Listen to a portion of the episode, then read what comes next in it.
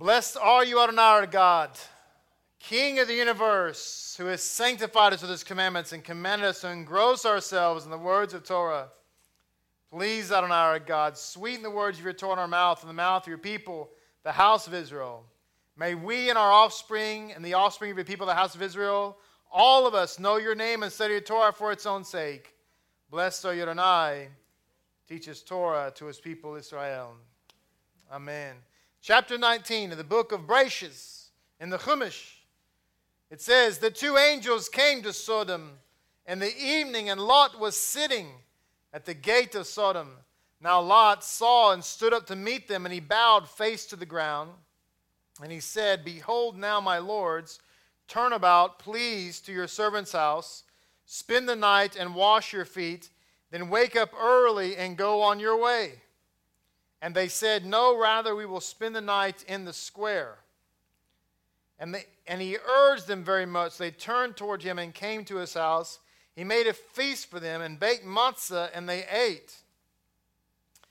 They had not yet lain down when the townspeople, Sodomites, converged upon the house. From young to old, all the people from every quarter. And they called to Lot and said to him, we, Where are all the men who came to you tonight? Bring them out to us that we may know them, know them in a carnal way. Lot went out to them, to the entrance, and he shut the door behind him, and he said, I beg you, my brothers, my brothers, do not act wickedly. See now, I have two daughters who have never known a man. I shall bring them out to you, and you do to them as you please. But to these men do nothing inasmuch as they have come under the shelter of my roof. And they said, Stand back. Then they said, This fellow came to sojourn, sojourn and would act as a judge. Now we will treat you worse than them. They pressed exceedingly upon the man, upon Lot, and they approached to break the door.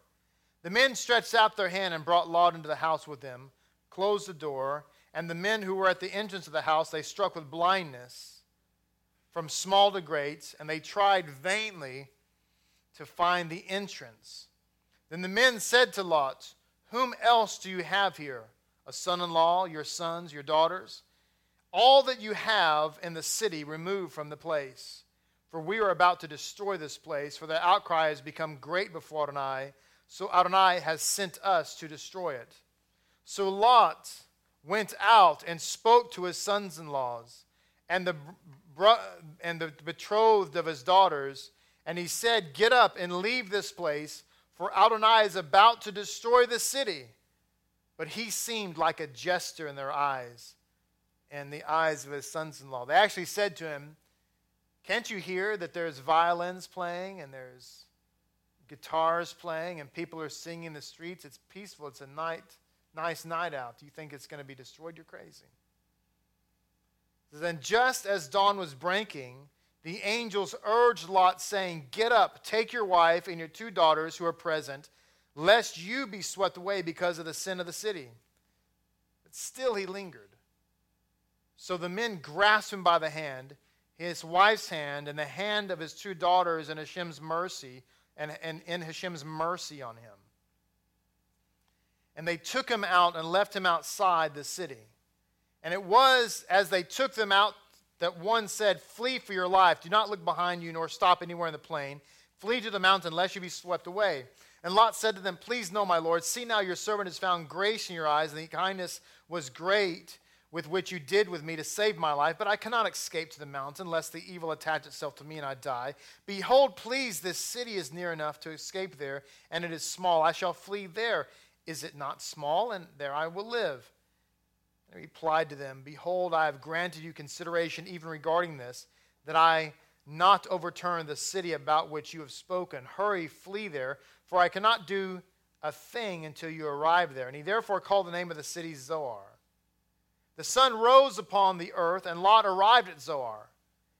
Now Adonai had caused sulfur and fire to rain upon Sodom and Gomorrah from, from Adonai out of heaven. He overturned these cities, the entire plain, with all the inhabitants of the cities and the vegetation of the soil. His wife peered behind him, and she became a pillar of salt.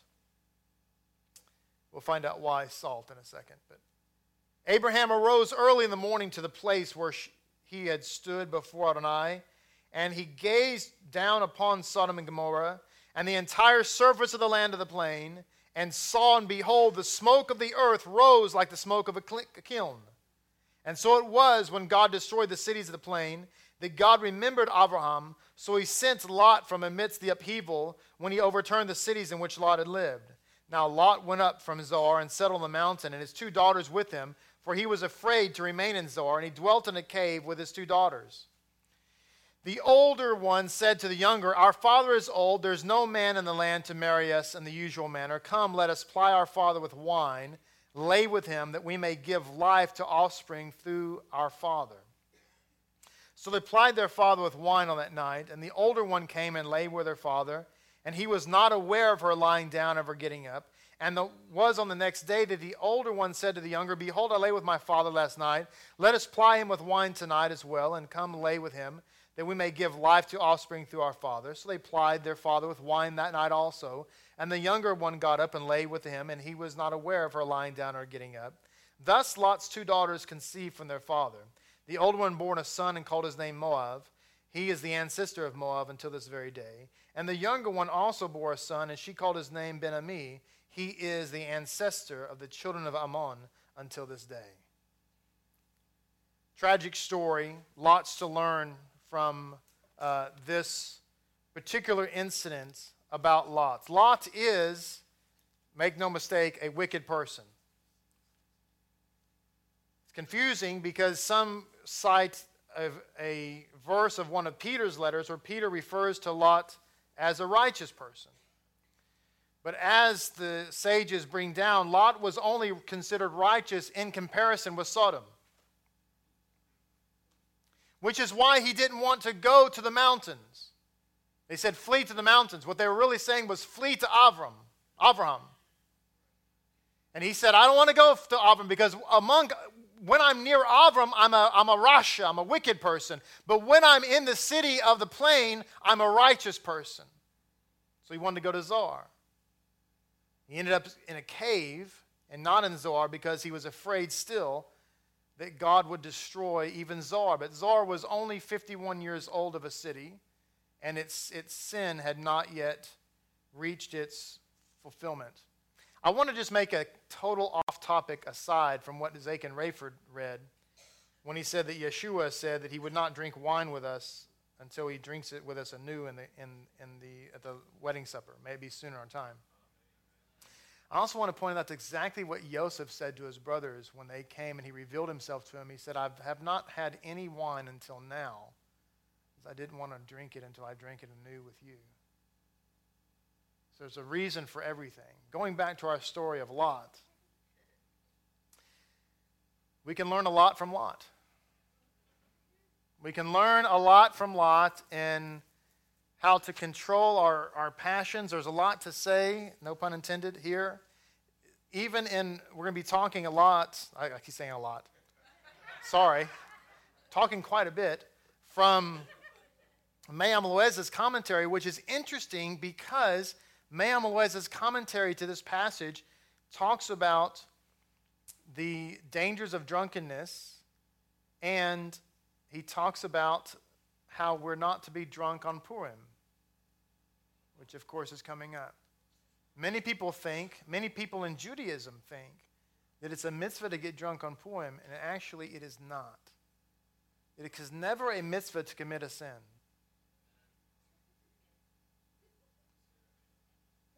I think I will. It's never a mitzvah to commit a sin. Now, very often, I say very often, I shouldn't say very often. Sometimes Hashem will use a sin and bring something holy out of it which the story of Lot's daughters is one of those stories because both the offspring of Moab and Ben Ami, Ammon, both are in the lineage of Mashiach. And the sages bring down that this whole thing really transpired because Hashem was trying to bring a diamond of Mashiach out of Sodom. Now, I'll be honest with you, that doesn't make any sense to me. It doesn't make any sense to me why Hashem needed to use Lot to have incest with his daughters in order to bring about the heiress to Mashiach. Two heiresses, in fact. And, uh, and I don't understand that. And the sages have commented on and said, well, you know, Hashem likes to bring out of, uh, out of uh, the klipa, elevate the whole. Okay, I get all that. But still, still, it, it's like, wow, you take something that is a big sin, and that sin is a part of the life of Mashiach. Having said all that, I think it goes back to the idea of God's immense mercy that is beyond our capability to really fathom. That even when Lot does not want to leave, that it says in God's mercy, the angels grabbed him by the hand and forced him to leave. What's interesting about this story is that they were not doing this because Lot was such a great guy. He clearly was not a great guy. He had just offered his betrothed daughters to be violated in the most terrible way by a horde of men. Now, why is that so bad, aside from the fact that these are his daughters? Because most men would die before they let you hurt their daughters. You'd have to destroy them before you would do that. Okay, so that's normal. But what makes it even worse is that the daughters were betrothed. They weren't yet married, but they were betrothed. They were engaged to get married, which means that he was offering up his daughters not just to be horribly abused, but offering them up for the sin of adultery. So it was even doubly worse to have relations with a betrothed woman, even if she's not yet married under Jewish law. She has not yet gone under the chuppah but to even have a relationship with her while she's betrothed is also adultery. Okay? So, anyway, you have this situation. Lot is not a nice guy. He's not a holy guy. He's not a Tzaddik. So why is it saying Hashem's mercy? The reason is, is because the reason the angels are there and saving him is only because of the merit of Abraham. Only because of the merit of Abraham which is an important thing because when you encounter Jewish people and they say to you, Why do you believe in Messiah? And you say, Well, he died for my sins. And they say to you, Well, Jews don't believe that. We believe that you, nobody can die for your sins. Just understand, Judaism does not believe that. They absolutely believe that a Tzaddik can die for you, a Tzaddik that you can do something, a Tzaddik's merit can save you. Which is one of the things we did in Israel that for me was the most important thing well, not most important, I don't want to say it those terms, but one of the coolest, most meaningful things was to go around to all the different tombs of the great Tzaddikim, which I hadn't really done before, although we had been before several times to the tomb of David HaMelech. And we have been, of course, to the empty tomb of Mashiach, which is why his tomb is distinguished from all the other ones because there's nobody there. But we had not ever gone to the tomb of Rambam, which incu- included four other sages from the Talmud. We had not been to the tomb of Rabbi Akiva, which also included the tomb of Rabbi Ramchal, the Ramchal, I should say. And we had not been to the tomb of Rabbi Meir. All of these are in Tiberias. King David's tomb is in Jerusalem, as is the, the empty tomb of Mashiach. But when you go to these tombs like Rambam, David Hamelech, Meir, Ramchal, Akiva, you find people there, they've turned them into synagogues. And people are praying there. They're not praying to the Tzaddik, but the Tzaddik's tomb is front and center in the shul. Why? Because when you pray at the grave of a Tzaddik, it's understood in Judaism, when you pray at the grave of the Tzaddik, you are, you are coupling the Tzaddik's merit to your prayer. This is a Jewish idea. So the idea is if you really want your prayer answered, you go to the grave of a Tzaddik and you pray. And Hashem should answer your prayer in their merit. This is why these tombs are made in the synagogues for this very reason. Which means what? Which means every time we say, please Hashem help us, B'Shem Yeshua, in the name of Yeshua, in the merit of Yeshua, that's what we're saying. It's completely 100% Jewish to do such a thing. This is why women would gather at the tomb of Rachel to pray for a baby, which is just outside of, of Jerusalem, between Jerusalem and Bethlehem. So Lot is being saved in Abraham's merit. One day, I, I know it's going to happen at some point. We'll be able to put a tour together. And we'll get enough guys to be able to afford to go on the tour, you know, because they're expensive. I get it. Like I'm talking about the big tour bus, and, and I've got to get a toupee for the hair and a microphone and all that. it's got to be a long toupee.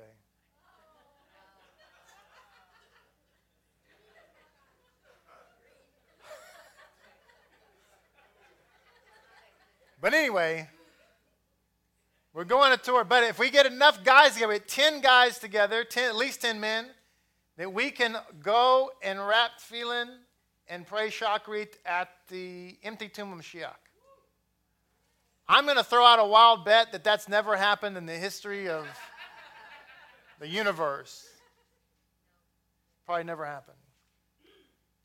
So God's mercy is so great that he would save Lot, who's not worth saving, but he's saving him in the front in the in the in the merit of Abraham. The Zohar brings down, in fact, that Lot had just become the chief magistrate of the city that day.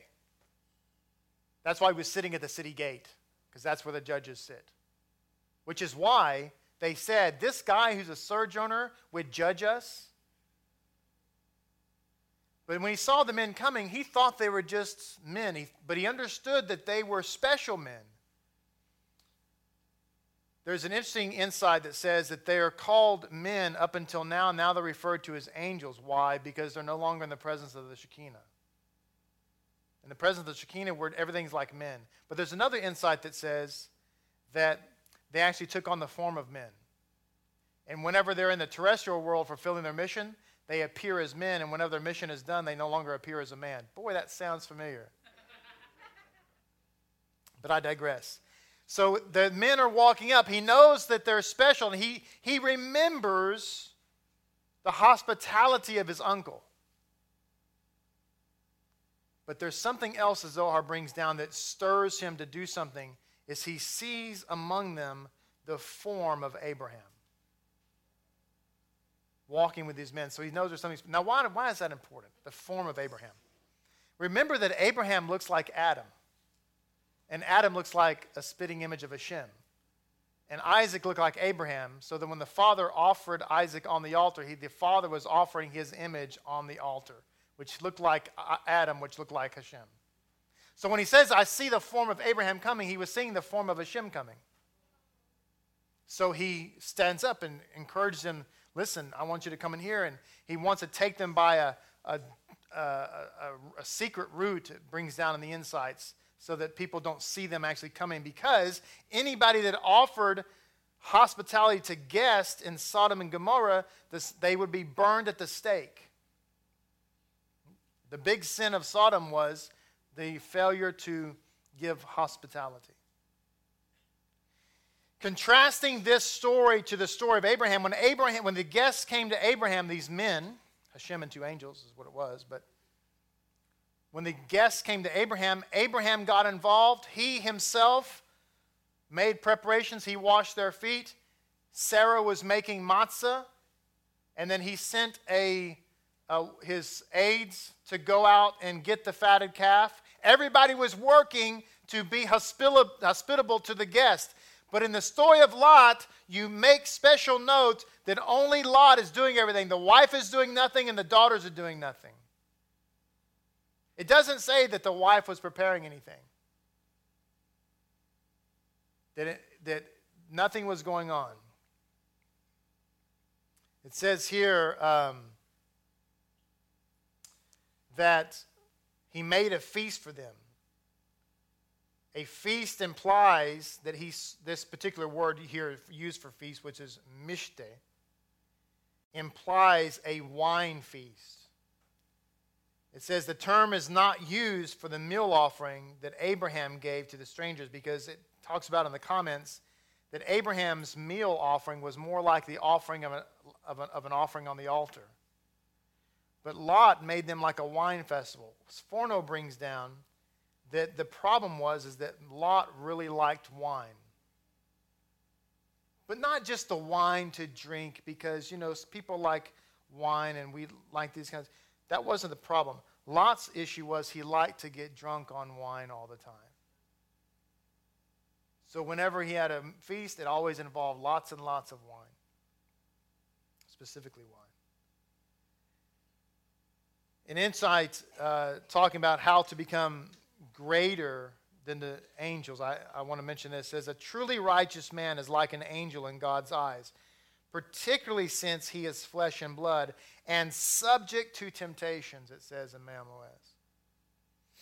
So, why is man greater than the angels? Why are we not supposed to worship the angels? Think about this for a second. We're not allowed to worship angels. Well, someone say, well, clearly we're not allowed to worship angels because they're not God. Okay, that's obvious. But another reason we're not to esteem angels, we're supposed to consider ourselves actually above angels. Why? Because angels don't have the evil inclination. They don't know what it's like to suffer. They don't know what it's like to have the temptations. And everybody has something that they tempted with, right? For a lot of women, it's chocolate. And somebody said diamonds. Wow.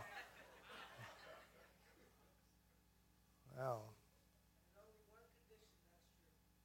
So we have this issue. A truly righteous man is like an angel in God's eyes, particularly since he's flesh and blood, and is subject to temptations.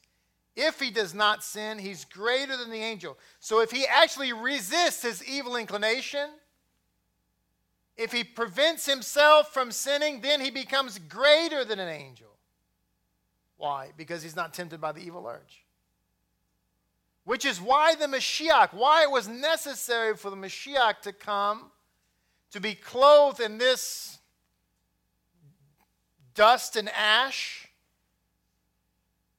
so that he would know what it's like to have to endure the evil urge, so that there would be nothing that he could say, like an angel, I don't know what it's like. He can empathize with us and sympathize with us and know what it's like, which is why there's prayers in the Siddur talking to God to please have mercy and forgive us. And remember that we're just dust and ash. It says, by the way, alluding to what I said earlier, some say that when an angel is performing his mission, he's called a man. When his mission is complete, he's called an angel. He's only called an angel when he's fulfilled God's word and is returned on high. the contrast of the spirit of Sodom to that of Abraham, it says, the quality of generous hospitality is the most prominent feature of the heritage of Abraham. Greed and egoism is always an obvious sign of detachment from the great principles of Judaism. It is by his goodness of heart, that is practice of charity, that you will recognize the worthy descendants of the patriarchs. Yeshua said, You will know them, they will know you rather by your love for one another. Notice he didn't say you they will know you by the halakha that you keep. They'll know whether or not you're a real Jew or not if you have 10 foot long payot that you can jump rope on. They'll know you if you're a real Jew or not because, you know, you wear a certain type of clothing or a certain type of or a certain type of hat. No, he said they'll know you by your love. I was going to share this for the Wednesday night class, but since it came up, I have a really good friend that we've known for years in Israel. His name is Avi, Avi Mishan. Avi is a, he has a shofar factory. He makes shofars. When I say factory, I mean like thousands of shofars in there. Okay? It's crazy. Avi is a dear friend. He uh, is just precious. And he is the one um, from whom we get the saying, amazing. Well, I pray that he's, I think he's actually going to come here soon, fairly soon. So maybe, maybe, maybe soon. But Avi was talking to me. We were, actually, he wasn't talking to me, he was talking to the girls. And uh, they were talking about Geula and Mea Shearim, which are two Orthodox neighborhoods in Jerusalem, which we spend a lot of time in Mea Shearim um, shopping. Um, let's, let's, go to every store. it wasn't that bad. Uh, so we went there uh, two or three times to Mea Shearim. A lot. A lot. Anyway, it doesn't matter. It was a great time. We were in Jerusalem. So um, now here's Avi. Avi's an Israeli. You know, he practices Judaism. He's born and raised there multi generations. Hebrew is his first language. He lost his left leg serving in the IDF in the war against Lebanon. Okay? Um, he owns and operates a shofar factory in uh, Rishon LeZion, which is a suburb of Tel Aviv. There's a very, very, very strong chance that when you're in Jerusalem buying a shofar, it's a very, very strong chance you're buying one of his. This isn't one of his, but. Um, and he says to us, you know, you go to Mea Shearim. He said, I go to Mea Shearim, I go to Geula. Because I don't fit their halakhic box, they would say to me, I'm not a real Jew. Now, the reason I want to bring that up is because some of you out there swoon when a real Jew says that you're not a real Jew. But understand that um, that's just normal within Judaism. If you're not part of that sect, then whoever is in that sect is going to look at you and say, You're not a real Jew. It doesn't matter if you lost a leg in combat in the Six Day War. It doesn't matter if you speak, it doesn't matter if your coat is long and flowing, but it's not their coat.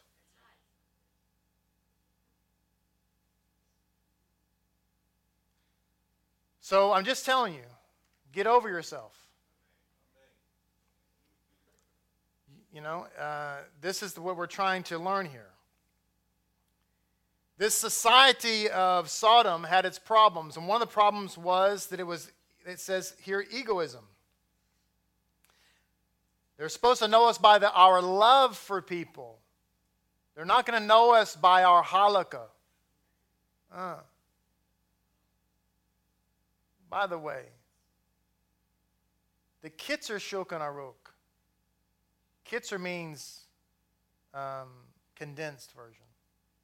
The Kitzur Shulchan Aruch is five volumes long. Anybody that says to me, I follow all of the Shulchan, I'm going to take them out back. I'm going to beat them up. I'm just to, I'm just to kick them across the street in love because they're lying. They don't do the first five pages. I, and I know that for a fact. I don't even know them. I'm just telling y'all, don't let anybody bamboozle you. Okay? There, not everybody who served in the, in the, in the uh, military was, uh, you know, Commando, Navy SEAL, Arnold Schwarzenegger. All right? Anyway, I digress. Egoism. What is egoism? Egoism is an ethical theory that treats self interest as the foundation of morality self interest as a foundation of morality, meaning scratch my back and I'll scratch yours. It means egoism it means that I'm going to I'm going to give you something, maybe some charity, maybe some hospitality, but that's because I, I want something from you. Totally different from Abraham, who just wanted to give to give, to serve to serve. We serve and we don't get anything out of it. That's the, that's the test of a true leader. Doesn't have any ulterior motives. Wants the people that they're serving to be blessed. And trust God that He's going to take care of whatever He happens to need or she needs. Just so happens that all of this took place at Passover, which I thought was interesting. It says that he made matzah for them, he made a feast for them because it was Pesach. I just want to go through a few things here because they're so important. It says Hashem's mercy, he had mercy even on Sodom. It says in, uh, in, the, in, the, in the Chumash, it says, in the Kehot Chumash, I should say, it says, Here too God different, differentially consulted with his heavenly court and made sulfur and fire rain down on Sodom and Gomorrah from God out of the sky. Initially, it descended as just rain in order to afford the people a chance to repent. He wanted to just start raining on the people, raining in this climate, to give the people an idea that they should repent. But it says here, because they refused to repent, it became a downpour of sulfur. Now, think about that. How Hashem wanted Sodom to repent. His goal, even with Sodom, who, by the way, the sages say that one day in the Messianic times, maybe sooner in our day, Sodom and Gomorrah will be restored. Those cities will be restored. But the inhabitants do not have a share in the world to come. They have they're going to go to Gehenna. That's how evil the inhabitants of Sodom and Gomorrah were, and yet God said, rain on them first, maybe they'll repent. What does this teach us in our life? It teaches us that we need to take every opportunity to repent and hold on to that repentance. God wants us to repent. He wants us to be victorious. He's going to test us, He's going to try us. You know, a test or a trial implies something uncomfortable.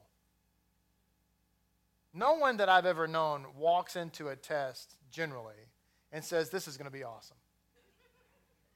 I can't wait for this. Whether it's a, whether it's a math test, huh? Or a history test, or a physical fitness test. Uh, used to love those. By the way, why did the angels take so long to get there? Because it says they, they arrived in the evening, but it's not, a, it's, it's not that far. They could have gotten there like by lunch. So why did it take so long? The sages bring down that it took so long because the angels saw that Abraham was praying to God. And they thought, well, we're going to kind of dilly dally because maybe Abraham will be able to effect salvation for the cities and we won't have to destroy them. So they kind of delayed judgment. Delayed judgment. And even when they got to the city, they were talking to Lot, and Lot was telling him, Listen, most of the people here are bad, but not everybody. And Lot was arguing with him that they shouldn't destroy the city. And so the angels were kind of listening to see if there was anything that they could bring back to headquarters to say, well, maybe we should destroy it. And at that, about that time was when the guys knocked on the door and said, hey, send them out to us. He's like, okay, these guys have got to go. Why was Lot's wife turned to salt? Why? It says Life, Lot's wife was accustomed to taking in guests secretly, but when, the request, when they requested some salt, she began to argue with him. She didn't want to give up her salt. Apparently, it was very good salt. It says, She said, Of, of everyone here, only you take in guests. Better let them sleep outside and not bring lice into the house. Your visitors dirty the house, and I'm the one who has to clean up after him. So it says, the reason the scripture says they came under the shadow of my rafters, the reason it says that specifically in the Torah is because Lot's wife would not allow them to sleep in the main house. She made them sleep in the shed out back. Now, who are these guys, by the way, that she's saying to sleep out in the shed? According to Lot, he doesn't realize they're angels. He thinks they're holy men, they're prophets. Crazy. Another insight here what's the sin of, of Sodom and Gomorrah uh, specifically? The sin specifically is that they, they refuse to show hospitality. By the way, Lot's wife, this is something else about Lot's wife and salt. It says, Do not look behind you says, You have done evil just as they have.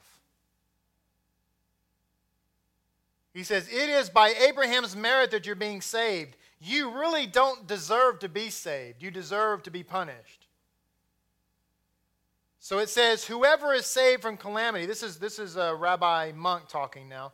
Whoever is saved by calamity by his own merit has the right to contemplate the victims of divine chastisement.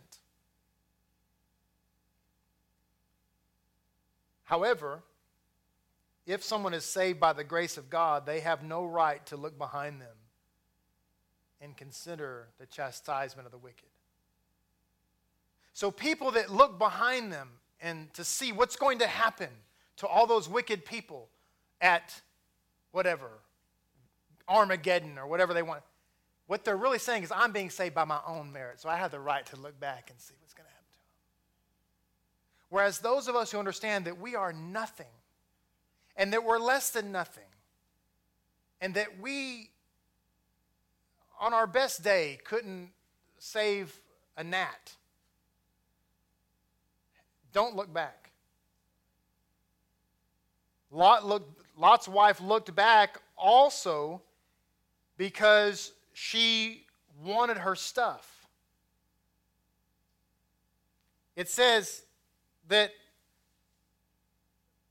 Lot's wife was fleeing, yet she really longed for that lifestyle and all the stuff there. She missed her, her baby grand and that kind of stuff. She had to leave in the house. It says here charity is called salt. Just as salt preserves meat, preventing it from decaying, so charity preserves, preserves one's possessions. If you want to if you want to preserve your stuff, you've got to salt it with charity. If a person wants to safeguard his property, he should use it for charitable purposes, having mercy on the poor. Since she was not charitable, she herself became a pillar of salt. She became the salt.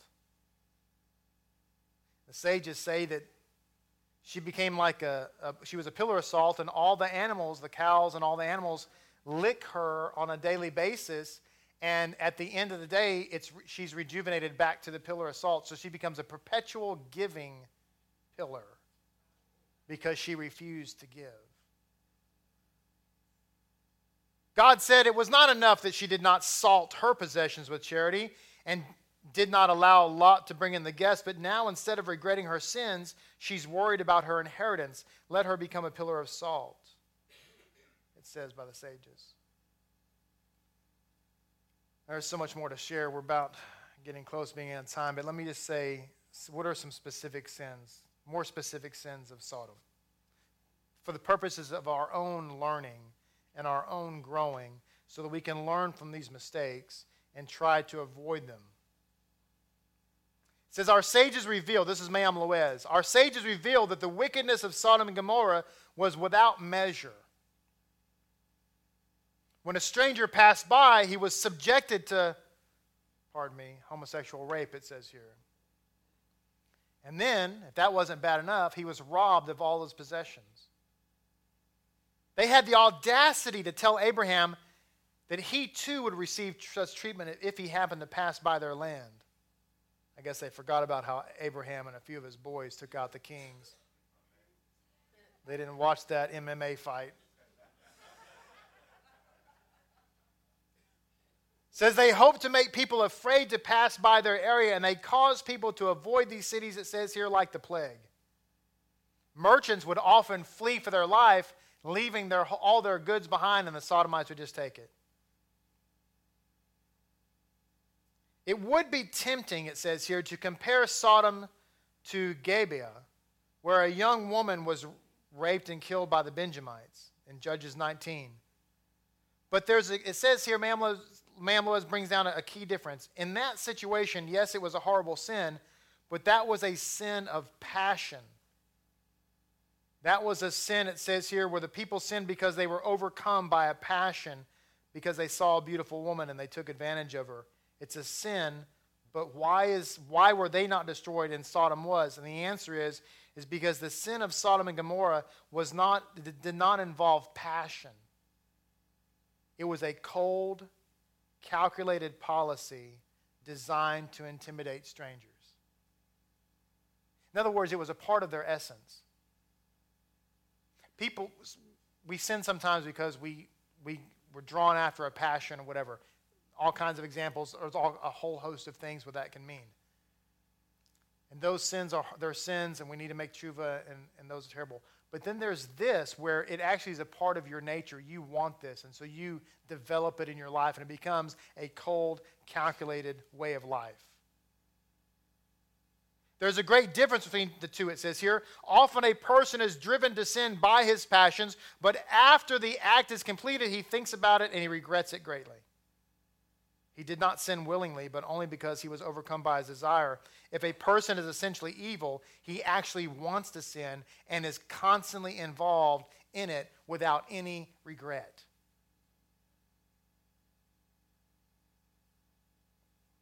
Since all of them were wicked, the Torah says God overturned the city in which Lot lived. God had destroyed these cities because they were so very wicked that the best person there was Lot. Think about that. The best person in the whole city was the guy willing to turn his betrothed daughters over to the crazed masses. Says his merit had protected the area since, in relation to the others, he was a saint. This gives us an idea of the status of the others. Just a couple more things. The Mishnah says there were four human traits. If one says mine is mine and yours is mine, it's the trait of Sodom. Such a person wishes to derive pleasure from others, but he does not want them to have anything from him. Now, I know I've said somewhat tongue in cheek that if you're invited to a, a, a uh, potluck, bring something. And no, not a bag of chips and a jar of salsa, unless it's a taco bar and they want you to.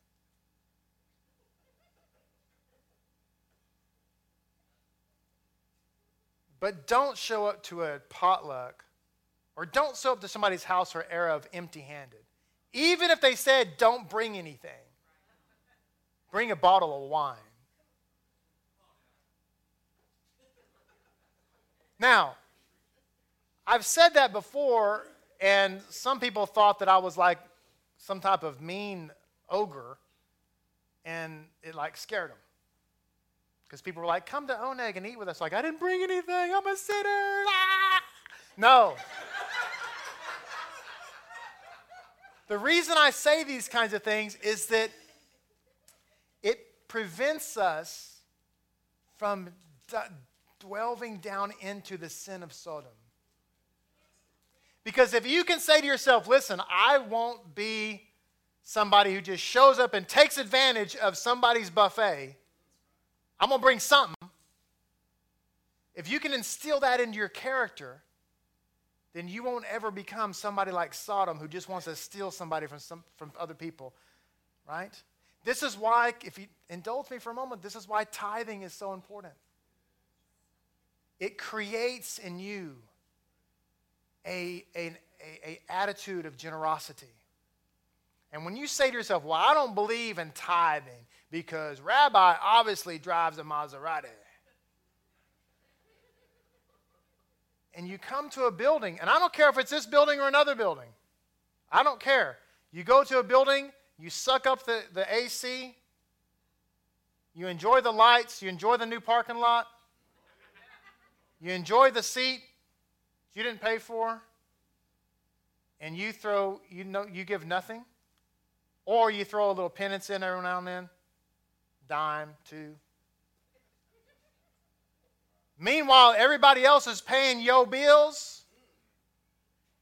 Now, when I was growing up, if somebody was paying yo bills and you weren't contributing, you eventually got evicted.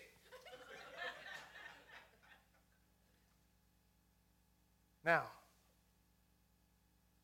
I'm just saying that this is why we teach what we teach here about those kind of things because we've got to engender that kind of personality so that we don't become sodomites.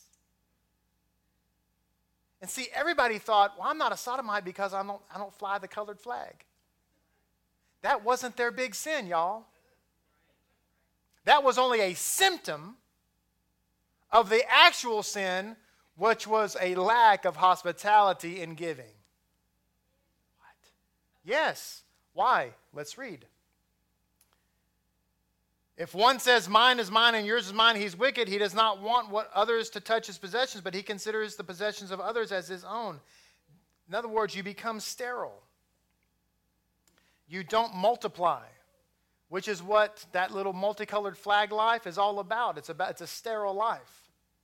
There's no possibility of, of reproduction. You can't make other little flag people. Which is why you've got to go in and brainwash the children because that's the only way to reproduce your kingdom.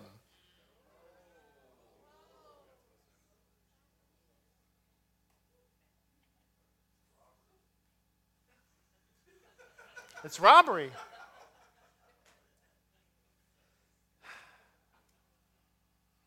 Now, I don't have time to get into it. I need to conclude right here. But the whole thing about Lot's daughters, there's a lot that Me'am Loez writes about. It. All of it is good. The bottom line is, is just avoid drunkenness. That's just the bottom line. To include, and he, spe- he, he has a whole section in here on Purim. It's okay to have fun. It's okay to have a little, uh, little, uh, you know, moonshine. as long as you don't find yourself howling at the moon when you're drinking it. Baruch haba b'shem Adonai.